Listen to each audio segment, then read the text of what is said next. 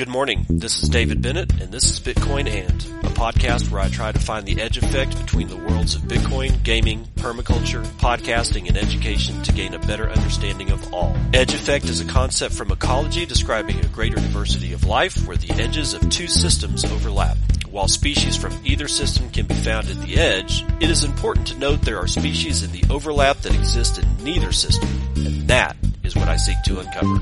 So join me in discovering the variety of things being created as Bitcoin rubs up against other systems.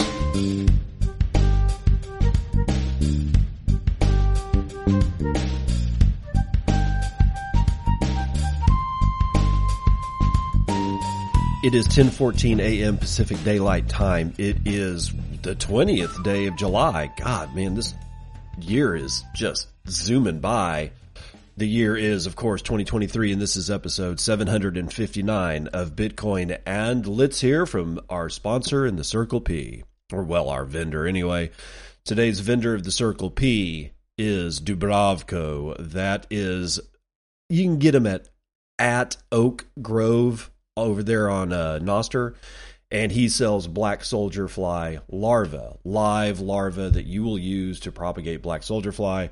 I was supposed to bring you a full show on black soldier fly last week, but of course, a brief stint uh, to the emergency room and a uh, a surgery later. Uh, yeah, it's it's not done. It's it's it's not done yet.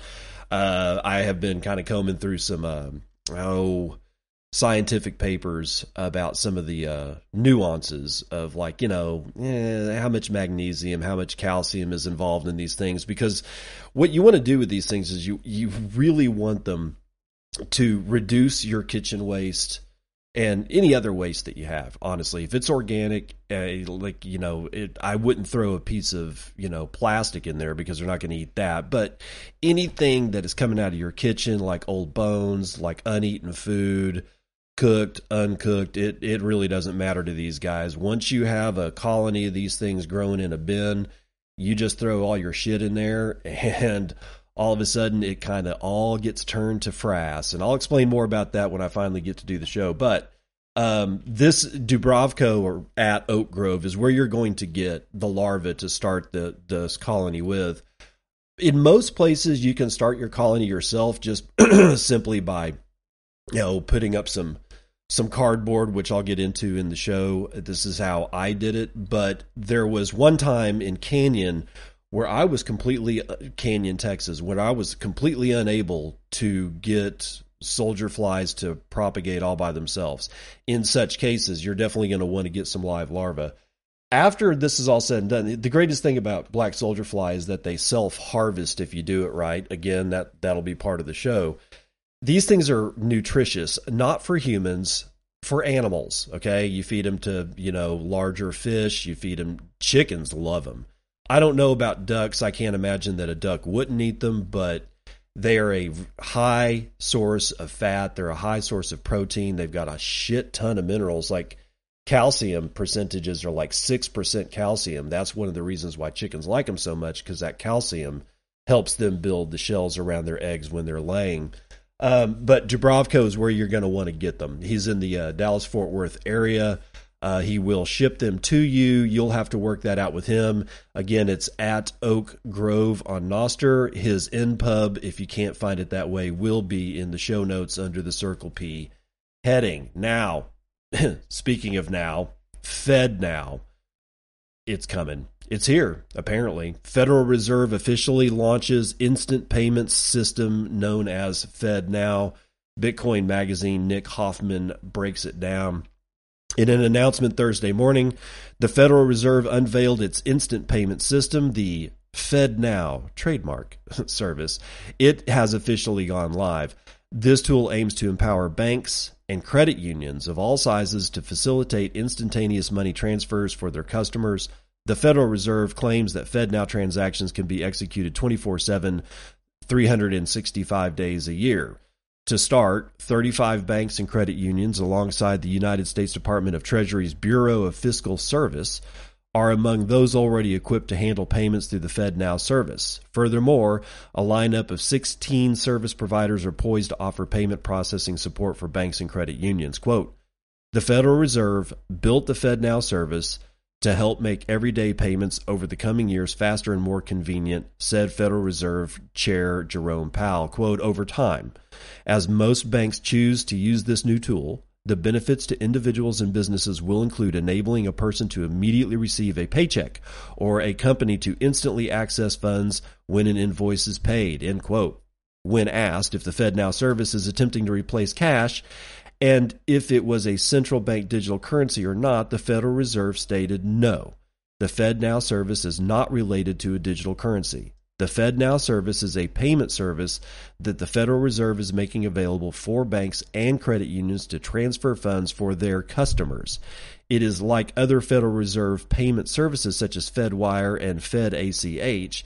The FedNow service is neither a form of currency nor a step toward eliminating any form of payment, including cash. End quote. A comprehensive list of early adopters already equipped with instant payment capabilities can be found in an attached document. Further information can be found on the Federal Reserve Financial Services website. Let's see what's in that document. Early adopters are First Source Bank, Aiden, Avidia Bank, BNY Mellon, Bridge Community, Bryant Bank, Community Bank of the Bay, Consumers Cooperative. Let's see if Yep, J.P. Morgan Chase is here. Uh, North American Banking Company, People's Bank. Let's see who else is over here. Is Wells Fargo? Yep, Wells Fargo is part of it. And let's see, uh, anything else of note? No, nope. I don't see. There's a couple of people on here that I would expect to be on here that aren't. Ah. Okay. Well, Wells Fargo is indeed part of it, and of course, the U.S. Bank and U.S. Department Department of the Treasury's Bureau of Fiscal Services, as you might imagine. All right, so FedNow is here, and FedNow is in operation. According to Jerome Powell, it is not a CBDC, nor is it a pathway to get to a CBDC. Do we believe him? Because this sounds like a rail for a CBDC. And this is honestly, if I was going to do such a thing, this is how I would build it build it out. I would build a rail and then I would figure out how to build a CBDC to use that rail. And so the CBDC is is coming at one point or another. This is the end game. Once they have control of your ability to do transactions, you're done. You know that that whole thing with communist and seize the means of of uh, production yeah, you ain't seen nothing like this. They, in their wildest dreams, the communists would never be able to think up such an insidious. I mean, it, this is even worse than whatever whatever communist regime in history has ever thought up. This is worse because it's not the means of production. It's the final transaction. It's the final pass off between anything that was done in a for because of a means of production to the final consumer. That's that's the that's the last link in the chain. Once you cut that link, it doesn't matter if you've got if you've seized the means of production, it does not matter. You seize the means of transactions. Once you have that, you basically have everything. So FedNow and Jerome Powell, while stating that they're not a CBDC, this is this is bad, and you should endeavor not to use it. Right now, it's definitely not going to be for retail, but your banks are going to start using it. And that list that I just was telling you about, yeah, that shit's going to grow and grow and grow and grow, and it's going to be fast. So you're going to have to watch out for all of that bullshit. Now, moving on to Kuwait, who seem to be fascinated with loading a clip of ammunition into a gun and shooting themselves into a foot. Kuwait bans crypto and virtual asset transactions. Cointelegraph, Helen Partz. The state of Kuwait is the latest jurisdiction to ban virtually all operations involving cryptocurrencies like Bitcoin. On July the 18th, Kuwait's main financial regulator, the Capital Markets Authority, issued a circular on the supervision and and issuance of virtual assets in the country. In the circular, the CMA confirmed the commitment to absolute prohibition on major use cases and operations involving cryptocurrencies, including payments, investments, and mining. The circular also bans local regulators from issuing any licenses, allowing firms to provide virtual asset services as a commercial business. In the meantime, securities and other financial instruments regulated by the Central Bank of Kuwait and the CMA are excluded from the latest prohibitions the announcement notes. Apart from these prohibitions, the CMA also required customers to be cautious and aware of the risks associated with virtual assets. The regulator particularly flagged cryptocurrencies, arguing that they don't carry a legal status and are not issued nor supported. The CMA added the penalties for violating Kuwait's anti money laundering laws are stipulated in Article 15 of Law Number 106 of 2013, the regulator noted. Kuwait's new regulations align with the country's measure to combat money laundering and, of course, terrorist financing, the regulator stated. The CMA also referred to the conclusions of a study by the National Committee for Combating Money Laundering and Financing of Terrorism regarding the commitment to applying Recommendation 15 by the Financial Action Task Force. According to local reports, the CMA's crypto restrictions are part of a new interdepartmental crypto ban involving several supervisory authorities in Kuwait. Similar circulars have reportedly been issued by the Central Bank of Kuwait, the Ministry of Commerce and Industry, and the Insurance Regulatory Unit. So only their own digital assets are excluded from this blanket ban on anything else. So this it, it, exactly what you would expect. There's no surprise here, but please understand that Judge Analisa Torres's judgment on the XRP ruling, we've got Fed now coming out, we've got Greenpeace back to ramping up their rhetoric against Bitcoin itself. This is all coordinated. All right, that Greenpeace thing, in case I didn't say it, uh, did you notice the timing of that? It was a, a, well if if anything in that video that you saw where they were projecting bad news about bitcoin onto buildings on the uh, manhattan skyline bridges buildings you name it that's what the video showed. That bitcoin is bad it uses more electricity than the netherlands blah blah blah the same bullshit except that you've got big projectors these things take lots of wattage. It's not you're not going to go rent one of these projectors, you know, the projectors over at your college or your university that you use to, you know, to check out and project the soccer game on your your your apartment wall. No, no. These are professional rigs. You have to contract to get these things set up.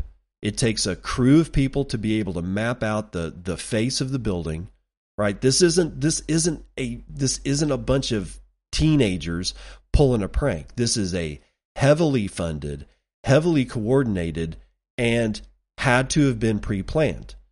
So, how did they know what Analisa Torres's uh, decision was going to be?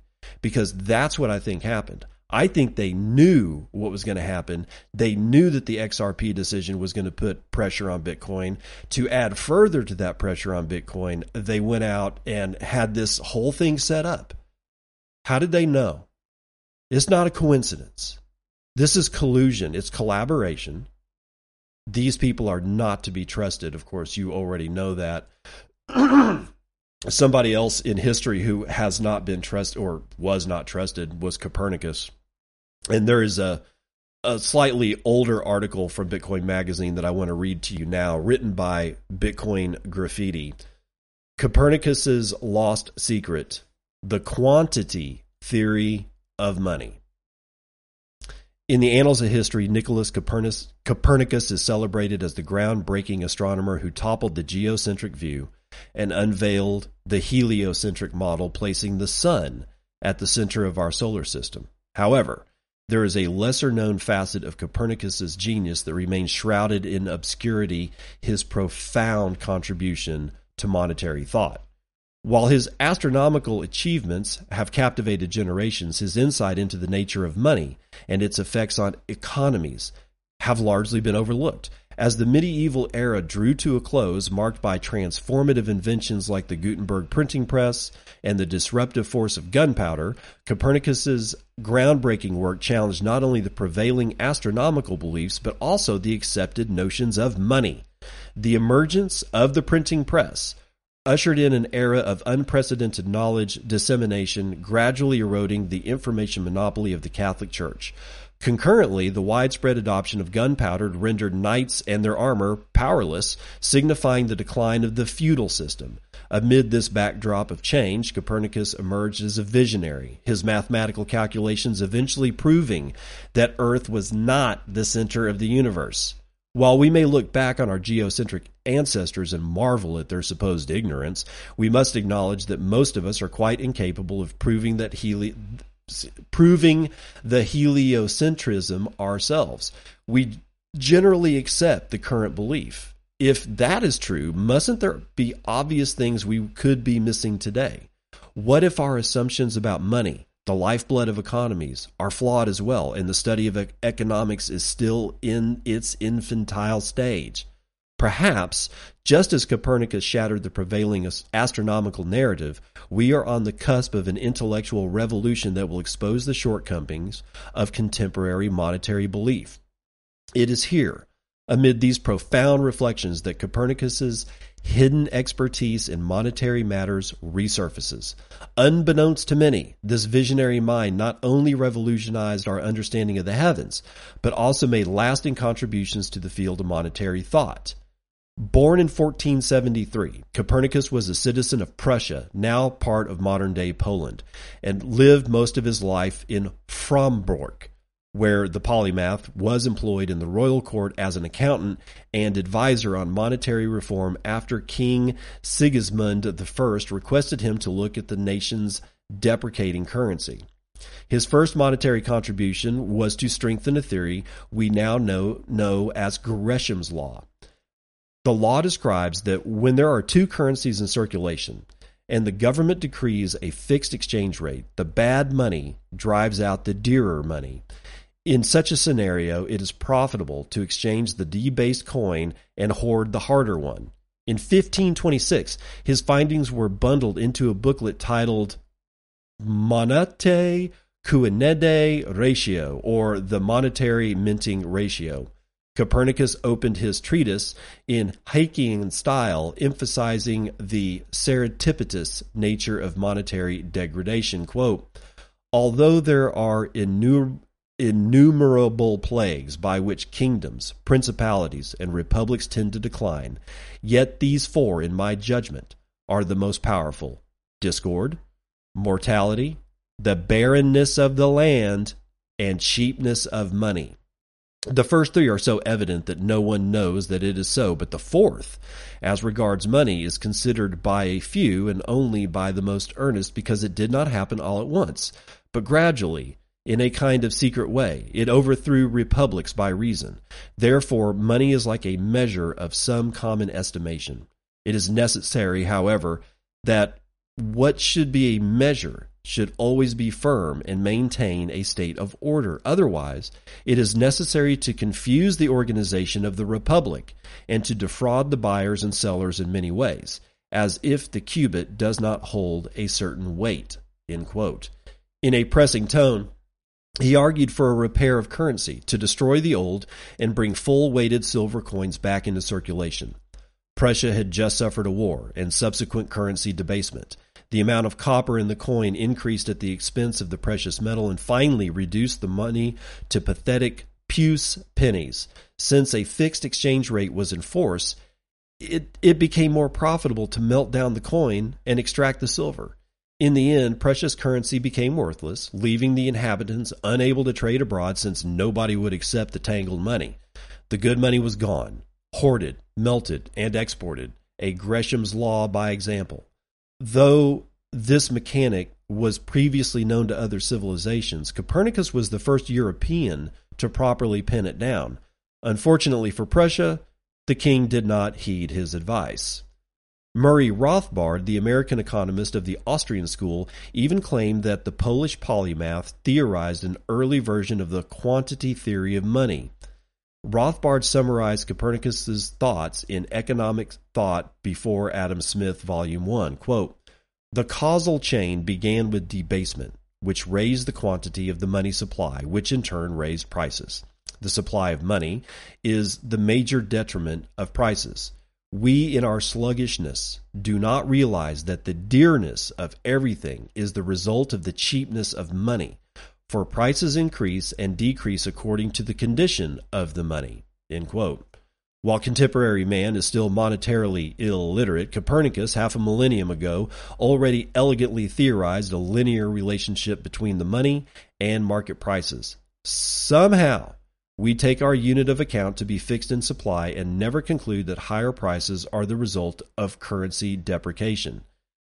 This geocentric paradigm, well, it's it's hard to detach from this immersive and slanted point of view.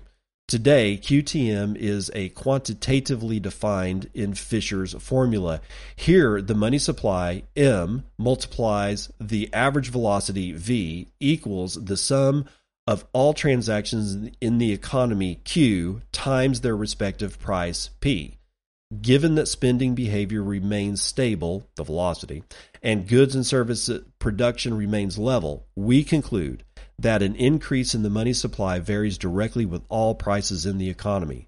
Subsequently, let's highlight that price P is a vector of all prices which individually respond differently to inflation, but on average increase linearly with the money supply. For example, a digital service might decline during monetary expansion through technological deflation, while scarce real estate appreciates.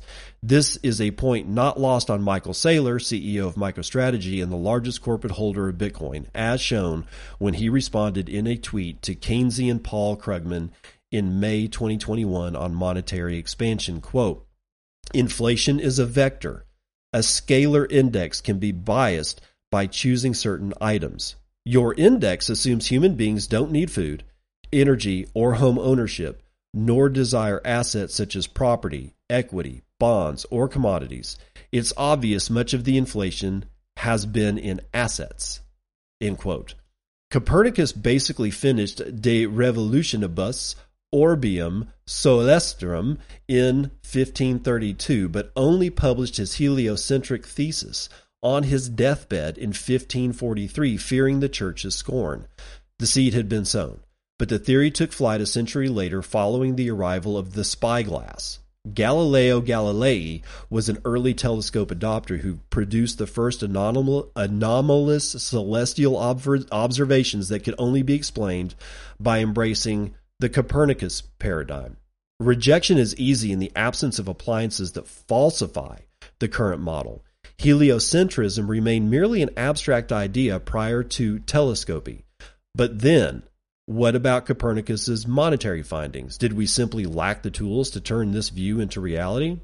With Bitcoin still in its early days, it appears that Copernicus is still way ahead of Keynesian economists and could be considered a Bitcoiner avant la lettre whatever the hell that means. Bitcoin, with its fixed supply of 21 million coins, is a digital telescope for anyone willing to peer deeply into the economic machine. We may now all observe what the polymaths of yesteryear have been saying all along that a sound economy revolves around sound money.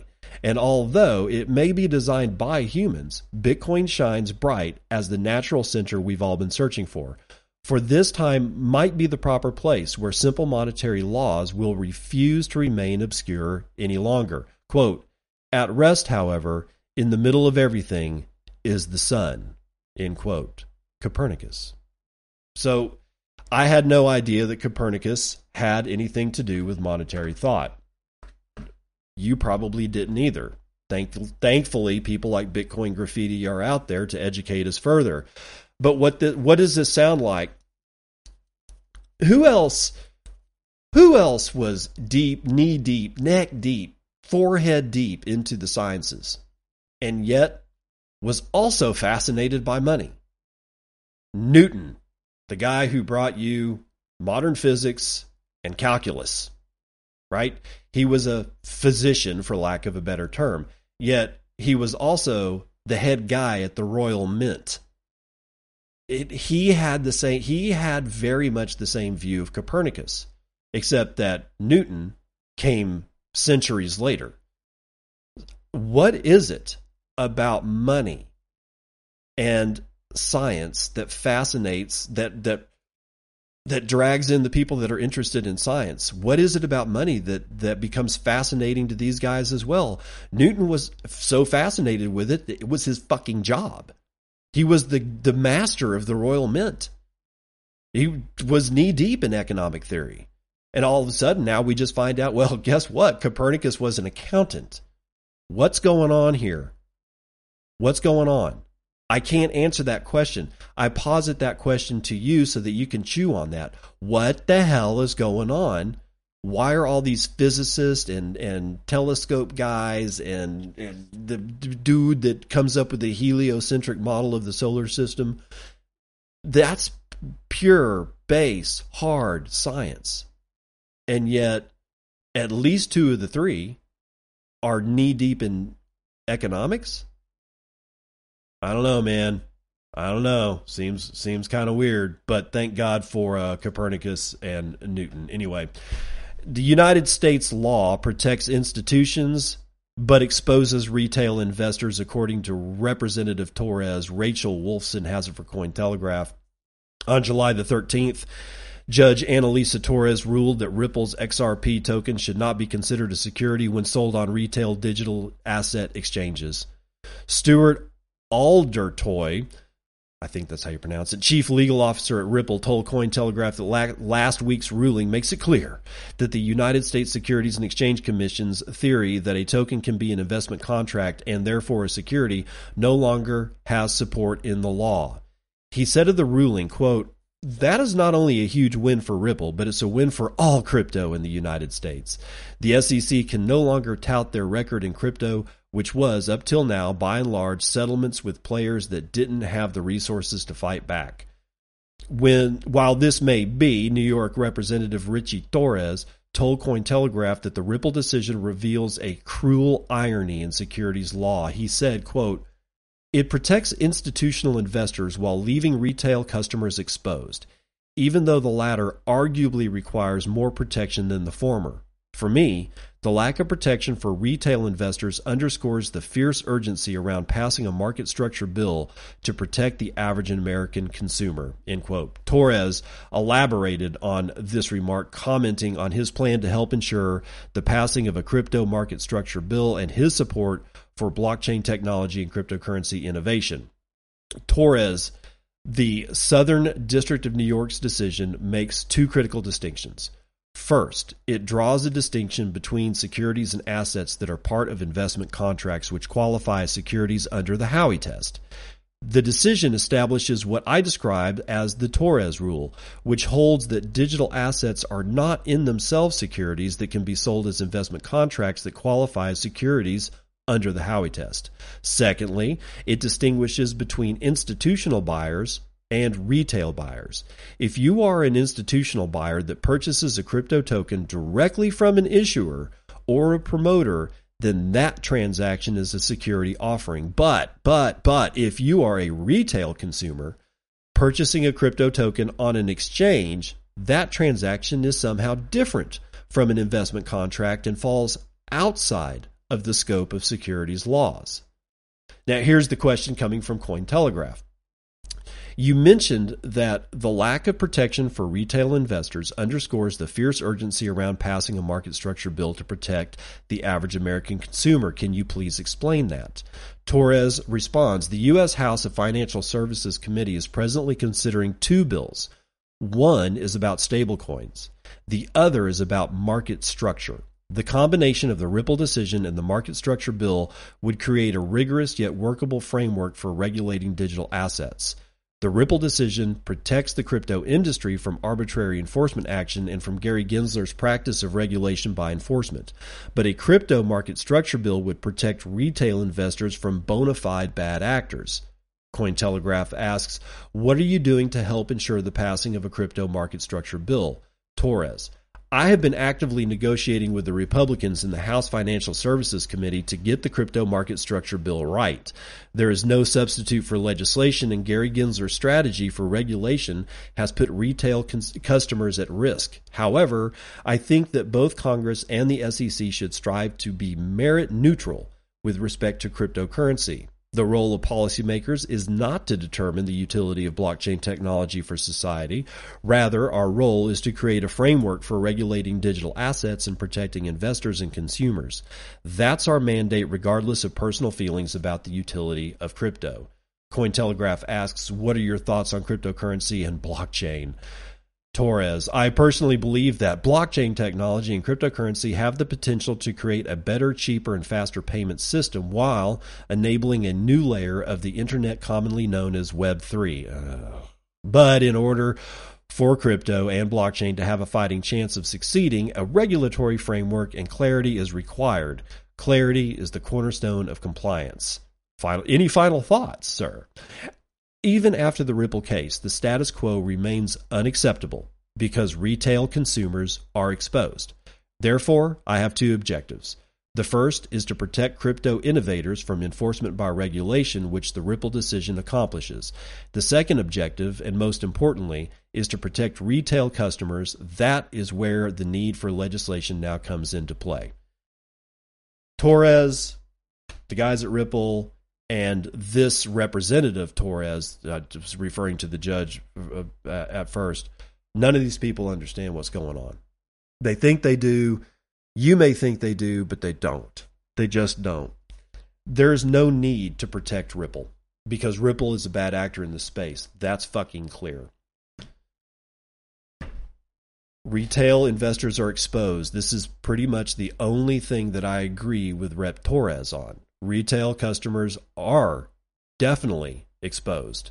And there is no recourse for the retail investor should it turn out that they bought a, you know, steaming pile of crap. And in, like an institutional, there is recourse. They have a chance to be able to get some of their money back, if not all of their money back, depending on how and how and how fast they act. But the retail, there's no hope. There's no hope. You guy, you know, you got a guy out there living paycheck to paycheck, decides that he's going to buy Ripple, puts, you know, his last $500 into it, something weird happens and it goes down to 250 and he was really thinking that that was going to be his his way out and it just never comes back ever because it's the garbage pile that we all recognize it to be. There who's he going to call? Is he going to call Ripple? Say he wants his money back? Nope, he's not going to be able to do that. There's no phone number well, I'm sure somebody's got a phone number, but this poor dude sure as shit doesn't have it. You see where this is going? Torres is also right in that this decision protects institutional and not retail, right? So now we've got the institutional pers- uh, perspective and its protection, but what about retail? Is it the fact that retail probably doesn't hold a candle in buying power to institutional? Yeah, that's probably true. But institutional has recourse, retail does not. The decision by Analisa Torres has done two things. Actually, well, it's done at least one thing. Um, it's really muddied the waters as to what the Howey test was all about. It's almost eviscerated the Howey test in its standing. And I guess number two, this is where it really comes in. It's not just alt season that I'm concerned about. This applies to anybody. It doesn't have to be a digital token. It can be anything. It can be an investment contract on a piece of land that doesn't exist. I, it, it, it can be anything because as long as you don't sell it directly to an investor or, a, well, to an institution, and somehow or another you unload that shit on an exchange and the exchange sells it for you, well, apparently you're you can do whatever you want. And because of that, the scum of the earth are going to rise up and it's going to become even darker. You thought it was bad already. You've not seen anything yet. And this is all because of one person, Analisa Torres. It's the the the pain and the amount of messages that have the heading of uh, a suicide hotline number. That's all on her. That's all on Analisa. And I don't think anybody's actually written her a personal letter to tell her what the gravity of her mistake actually is. And that shit should actually come from retail. You know, if you choose to write that letter and send it to the Southern District of New York Federal Court, Analisa Torres, judge, you know, do so with proper language, proper formatting. You know, just tell tell her if you so choose to do it that what she's done is going to absolutely physically in reality kill people because they're going to lose their life savings because every idiot under the sun now knows the pathway to not go to jail for selling crap on the street to people that can't afford to buy it. It's sad. It really is. It's very, very sad. But we must move on. UK government rejects proposal to classify crypto as gambling. Uh, Navish Rustgi for Decrypt.co. The United Kingdom's His Majesty's Treasury has rejected a House of Commons Treasury Committee recommendation to classify crypto trading as gambling, stating that it firmly disagrees with it. A cross party committee of members of parliament proposed the law change back in May of 2023. In its official recommendation, the committee argued that crypto assets had, quote, no intrinsic value and cautioned against regulating them as financial assets as it could create a halo effect that misleads consumers into believing that this activity is safer or protected when it is not. Responding to the committee's concerns on July the 19th, Andrew Griffith, Economic Secretary for the Treasury, stated that such regulation would be contrary to global standards and could drive crypto asset activity offshore, while also failing to address certain risks such as market manipulation or improper disclosures associated with trading them. The report further added that a financial services regulatory framework is more appropriate for addressing the risks of unbacked crypto assets and creating the conditions for safe innovation. The official statement from the government also highlighted recent progress made in crypto regulations. It includes laws against misleading advertisements and progress made with passing the Financial Services and Markets Bill into law to regulate crypto and stablecoins. The FSMB, quote, will be enforced by late 2023, wrote the government authority. The report also mentioned the Royal Mint NFT, saying that the launch remains canceled for the present, but the proposal will be kept under review. So, in this particular case, the UK government is just they're not going to, you know, include this as gambling. And while you might think that that's good, this kind of unlocks another part of what's coming with alt season because of Analisa Torres. And again, I speak her name so as the sole progenitor of the shitstorm that is to come. I mean, it's all it's it's like fucking Gotham City out here, man. It's just run by criminals, and they're just letting the criminals run free. Do you think that all of a sudden a veil of you know, of enlightenment is going to fall across the masses of humanity, and only the good people with good ideas that are really actually trying to do something will take part in the avenue that has been opened up by Analisa Torres. No, the majority of those fucking people are going to be scum of the earth that do nothing but steal your money. And if you willingly give them your money, then you deserve everything that you get because you're going to get nothing. Let's run the numbers.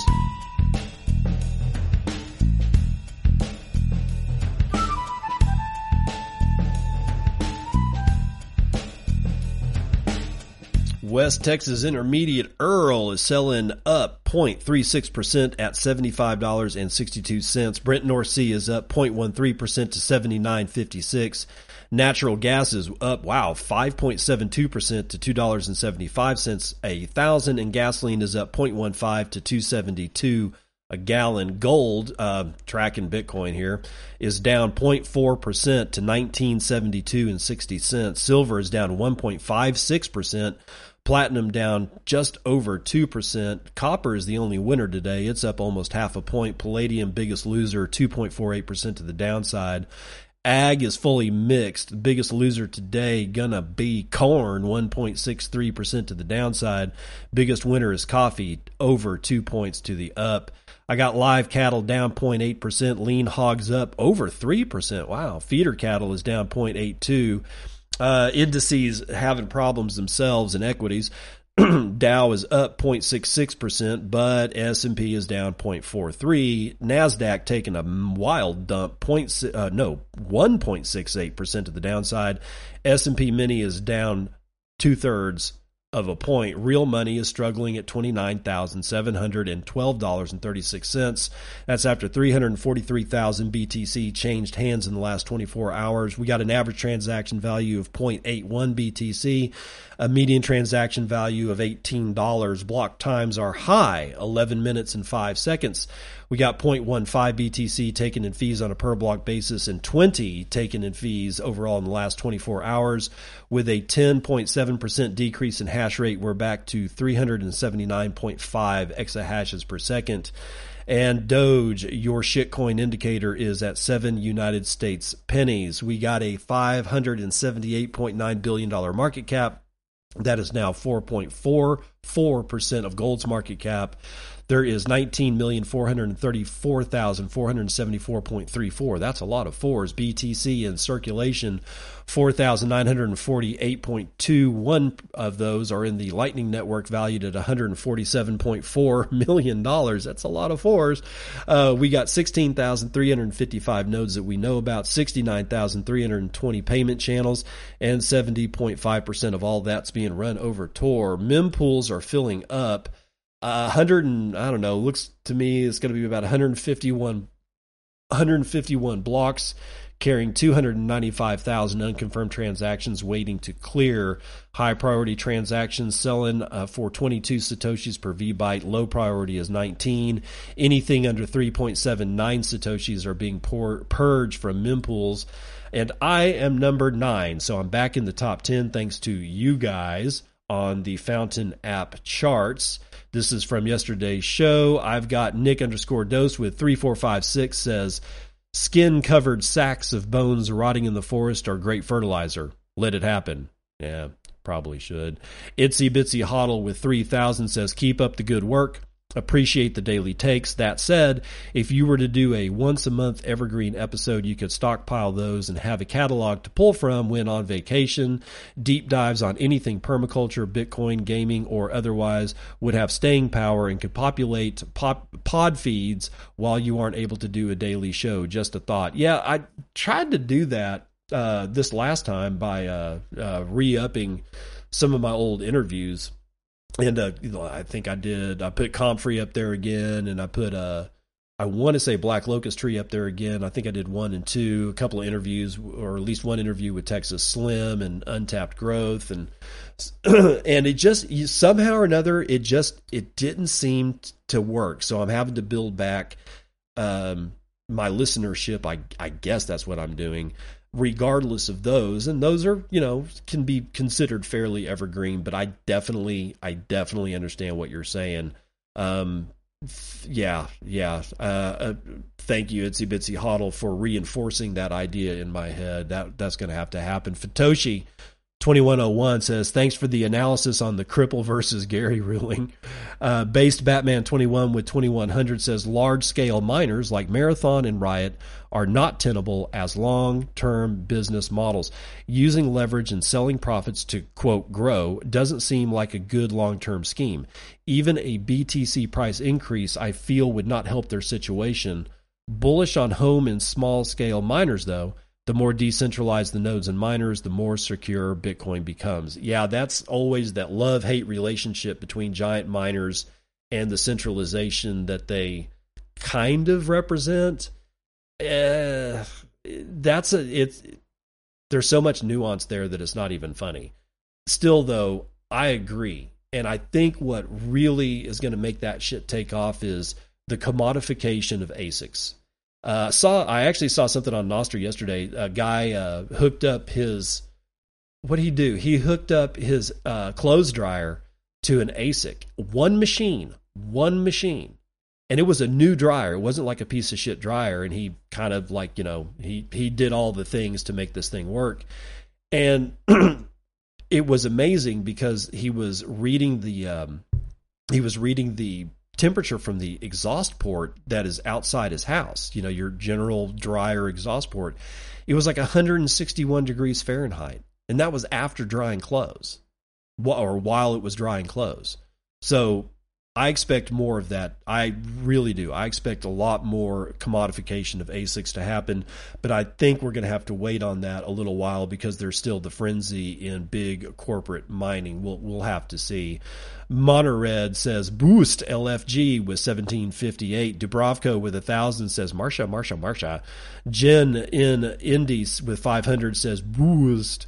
Jim Leahy with 500 says ideas for the show more educational. For example, specific things like Bitcoin fix, what Bitcoin fixes, what is a blockchain, what are consensus mechanisms, hashing algorithms, what makes the Bitcoin network secure, maybe a case study of the progress El Salvador has made since adopting Bitcoin, etc. I only speak for myself, and I have loved your show since what I feels like feel like is forever. You're the reason I became a Bitcoiner, and I love you, brother. Keep on killing it. Ah, Jim, dude, that was, a, some some nice words. Thank you, bro. Pies with 500 says, Thank you, sir. Top 10 LFG. We did it, bro. We did it. DeFi Yogi with 250 says, Man, you said you don't care about low boots. Uh, hold on, make sure I'm reading this right. Man, you said you don't care about low boots, and I feel shame for so low boost. But I really want you to know that your podcast is the best in my daily basis.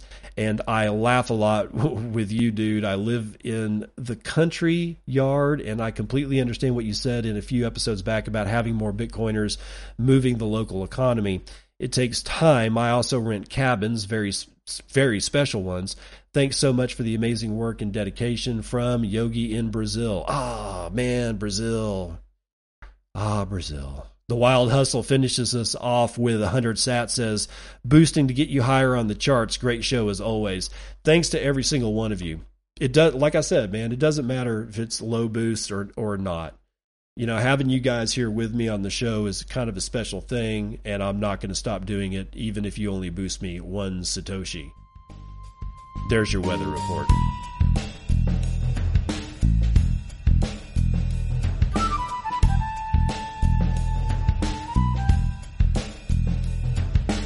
Welcome to part two of the news that you can use. We got a blog post out of Blockstream, uh, written by Chase Smith and was posted yesterday. Remember, this is Blockstream and it's a blog, so kind of news, but I had to get it from Blockstream themselves. Increasing interoperability between Bitcoin's second layer protocols. Okay. The prevailing wisdom is that in order to achieve hyperbitcoinization, Bitcoin should scale in layers. The current discussion or debate is mainly centered around which Layer 2 solution is best suited for this. Growing evidence suggests, however, that there isn't a one size fits all approach, but rather many complementary protocols, each addressing different problems and catering to specific use cases and markets. each second layer addresses a unique set of limitations inherent in the main chain, such as the lack of high transaction throughput, privacy, or the ability to issue assets. For example, if you want to send a friend a small amount of sats and value affordability and speed, Lightning is likely the best option. Whereas if you have a financial institution wanting to issue an asset like a bond or a digital security, it makes more sense to use Liquid. There are also varying trade offs when using each solution that may affect a user's decision to opt in, like Lightning's liquidity constraints or the trust requirements, albeit distributed, seen with federated models such as Liquid and Fedimint. In creator Burak, sorry, as creator Burak has openly shared, even the newest addition to the layer 2 landscape, Ark, has trade offs with the main chain and other L2s. Like the old analogy of choosing the right tool for the job, in a hyper Bitcoinized world, users can expect to have a toolkit of layer 2s at their disposal with different capabilities and trade offs. Increasing interoperability. Often overlooked is the importance of interoperability between not only the second layer protocol in Bitcoin, but the layer 2 protocols themselves. A second layer, where end users can leverage several protocols together and move seamlessly between them, creates a healthier, more resilient financial system and an overall better user experience, both essential for mass adoption. For example, by running Lightning on top of Liquid, users gain greater privacy, additional liquidity, and cheaper fees. While both Liquid and Lightning networks operate independently, they are complementary and interoperable, offering a secure alternative method to stacking sats or a more cost effective option to Lightning channel rebalancing, especially when fees are high on the main chain. Elements, the open source codebase that Liquid is built on, is designed to be as close to parity with Bitcoin Core as possible. This not only offers some nice security guarantees, but also greater interoperability with L2s, given that its design functions very similarly to Bitcoin. The basis of Lightning is its network of payment channels, which are fundamentally made possible through Bitcoin's unspent transaction outputs, or UTXOs, in conjunction with Lightning's hashed time lock contracts, or HTLCs. The UTXO model allows certain script conditions and hash puzzles and time constraints to be encoded in the transaction for payment to be securely routed across Lightning. One of the many design features that Liquid inherits from Bitcoin is its UTXO model. This compatibility allows Lightning's HTLCs to function with Liquid Bitcoin or LBTC in a manner similar to how they function with Bitcoin, enabling the payment network to operate on top of Liquid. Note that this Lightning network on Liquid would run as a separate network, but with all the advantages of Liquid as its underlying chain. You could even bridge the two networks if you ran both, one on top of Bitcoin, the other on Liquid, for greater cross platform compatibility. The payments remained end to end secure since both use the HTLC construction. The bridge, however, gets to dictate a dynamic exchange rate if the two assets being transferred are different, which is not an issue when transferring BTC and LBTC since that they are pegged. Lightning's inherent decentralization, wide adoption and compatibility with UTXO based technologies could position it as the connective tissue between each L2. It could act as a primary hub for new protocols seeking to bridge to existing protocols, helping to avoid the chicken and egg problem of adoption that has plagued new protocols in the past. This thesis has begun to play out more recently with several big name exchanges adding Lightning and swap platforms incorporating Liquid with Lightning to leverage the benefits of both protocols. In early May, on chain Bitcoin transaction cost surged due to network congestion, resulting in the highest fees seen in nearly two years. This affected major exchanges like Binance and Coinbase, and even some Lightning compatible wallets like Muun. Pricing some users out of the market entirely. This week long episode underscored the importance of hardening scalability solutions like Lightning, which have so far relied on main chain transactions to keep liquidity balanced. The event also raised awareness of the powerful benefits of using layer 2 tech together, especially when fees on Bitcoin's main chain are not only high but also volatile. One of the new products in market driven by this episode is the use of liquid submarine swaps by Boltz to offer cheap Lightning channel liquidity to its users. As opening a Lightning channel requires an on chain transaction and many users rely on the main chain to add liquidity to their Lightning node, costs can quickly add up in high fee conditions. By using the liquid sidechain instead of the Bitcoin main chain as the underlying liquidity source, users can rebalance their Lightning channels independently from the congested main chain mempool and do so without losing self custody of their funds thanks to the atomic nature of the swap. In a high fee scenario, users can expect upward of 99% savings using the liquid swap feature. Boltz intends to expand the scope of their liquid integration by building an LBTC to BTC chain to chain atomic swap for trustless pegouts, which is the first of its kind. You can read more about Boltz's decision to add liquid and why in their write up here. Continuing with the blog post, another option for users is the self hosted rebalancing protocol PeerSwap which allows Lightning node operators to rebalance their channels with peers directly using BTC and LBTC atomic swaps. This setup eliminates the need for a third party coordinator for even greater savings and allows smaller nodes to better compete with larger ones. PeerSwap is currently available for both CLN and LND implementations. That's Core Lightning node, by the way, for CLN. The story does not end there. In addition to provisioning Lightning liquidity with Liquid, users turn to Lightning to Lightning swaps to stack sats, and humbly, I might add. Many used a cheap starting point like Strike, Cash App, or some other fiat on ramp to buy Lightning Bitcoin directly and then move to one of the growing number of Lightning to Liquid swap services like Boltz, Sideshift, or Classic Coin O's to convert to LBTC for hodling for the midterm. So, why would anyone hodl in LBTC rather than LNBTC? Unlike with Lightning, liquid assets can be self custodied offline in cold storage, like on a hardware device such as Jade. This setup is better for hodling over longer time frames, another difference to consider when deciding what layer 2 solution is best for you in your specific use case. Some builders are already working on improving the Bitcoin Layer 2 user experience by directly integrating swaps and multi protocol support into their app offerings. For example, the Blockstream Green team is in the final stages of adding Lightning capability via Greenlight, giving Bitcoiners the ability to self custody main chain, Liquid, and Lightning all in one application.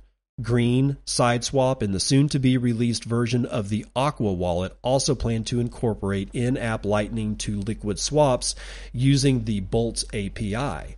Wallaby, a newly anointed Bitcoin super app, supports the custody of Mainchain, Liquid, and Rootstock with further plans to add Lightning and RGB. The Wallaby, Wallaby team is also placing emphasis on features. For instance, users can already add Bitcoin and other digital assets to liquidity pools and earn interest through an automated market maker with the ability to lend and borrow peer to peer and perform cross chain swaps also on the way.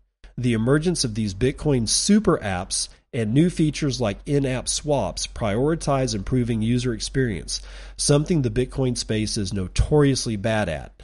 This pivot and Lightning's maturation as a sort of lingua franca of Bitcoin will be a crucial part of the strategy for increasing layer 2 interoperability and facilitating mass adoption. Each protocol will have a unique place in the hyper Bitcoinization story, ending in a second layer that is stronger than each individual protocol on its own.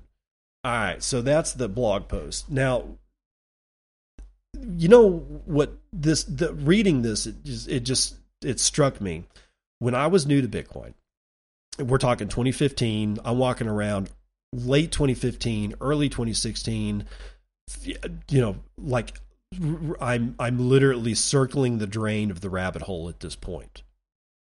And one of the things that I kept hearing about was side chains, drive chains. This was before liquid or liquid. Well, yeah, it was before liquid, but it was before lightning. It was be, before even the lightning white paper was released because that wasn't done until 2017. Right. And then it was two years before we had an implementation of lightning. So this is well before that. I'm I'm on my day, you know, was on one of my daily walks uh, at work at Texas Tech on, on the campus. I'm listening to God only knows what Bitcoin podcast. It was probably the Bitcoin Knowledge podcast. But I remember listening to, and this was before I was Bitcoin only also. I had I had bought some ETH, I held, held Dogecoin, I had BTC. I was all in, brother. the notion of sidechains really fascinated me because I was like, this is before I, you know, before I figured out that all the rest of this shit is just nothing but fucking scams. But before that time, I was like, wow, you can swap Doge for Bitcoin and Bitcoin for Ethereum, and it's going to make this huge network, and everything's going to be great. And then, of course, the bottom starts falling out of the market in 2017 to, you know, up to, well, 2017. And then, you know, it became evident after uh, 2018 that most of this stuff was just garbage and it was just a whole bunch of hucksters trying to steal your money, and they, they did. But in either event, the thought of this interoperability this swapping of, of tokens was fascinating because the way that I looked at it at the time is sort of the way that I look at only Bitcoin now, but it's the mycelial network of mushrooms underneath your feet especially in forest soils that connect all the different trees together and move water and nutrients between them. Um, because that happens. These the, you go out into a forest and you you see, oh, look at that one tree. I see them all. You have to actually literally see the whole forest because it's a gigantic macro organism. Why? Because they're all they're all in side chains. They're literally in side chains. Side chains was invented by Mother Nature hundreds of millions of years ago. This is nothing new. But but what I'm fascinated with now is that Bitcoin remains the main chain. The interoperability rises instead of swapping Bitcoin for some shitcoin. Now we place it at the second layer, and that will become the third layer too. But the second layer, interoperability between all these different layer twos, is the same function as Bitcoin swapping to any one of the other shitcoins, except without what? Without getting rugged. Not to say that there won't be some huckster that comes up with a quote unquote layer two solution that is only designed to steal your Bitcoin, but you'll have to come to that when you come to it. Regarding Liquid, L2, all these, uh, you know, all well, Liquid, Lightning, and any of the other L2s that are on the uh, that are just now being released or or in the planning stages or in the implementation stages, that same thing is going to happen. Why? Is it because it's necessary? Maybe. Is it because it's going to make a whole bunch of people a lot of money? Maybe. Is it because it facilitates ease of being able to do a lot more stuff? Yeah, probably. But that's not why. The forest is the teacher. The forest already figured out that side chains are important, but it only facilitates water, minerals, sugars, these types of things, these basic building blocks of, of, of organic life on the face of this planet. It already figured it out. We're just copying it. And we can't do anything but copy it because we evolved on this planet.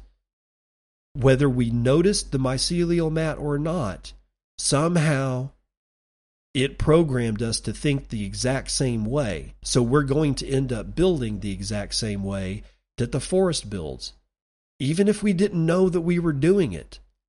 That's why the forest is the teacher. Don't ever forget that. Next time you go, you're going to go to the woods. You know, like you're going to go hunting or you're going to go to a cabin or you're going to go, you know, something like that. And you don't live in a forest all the time walk into a forest and hold a question in your head that you want answered. Keep that question in your head as you walk around. The forest will present the answer to you. You only have to see it. The answer to every question you have is there. I know that sounds stupid, but if you don't find your answer, it's simply because you're not opening your eyes wide enough. All right, we are 62 minutes in. I'm going to go ahead and close this one out. That's going to do it for the morning roundup.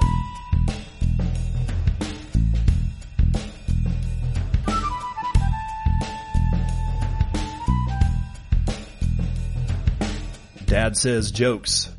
Why do the French eat snails? Because they don't like fast food.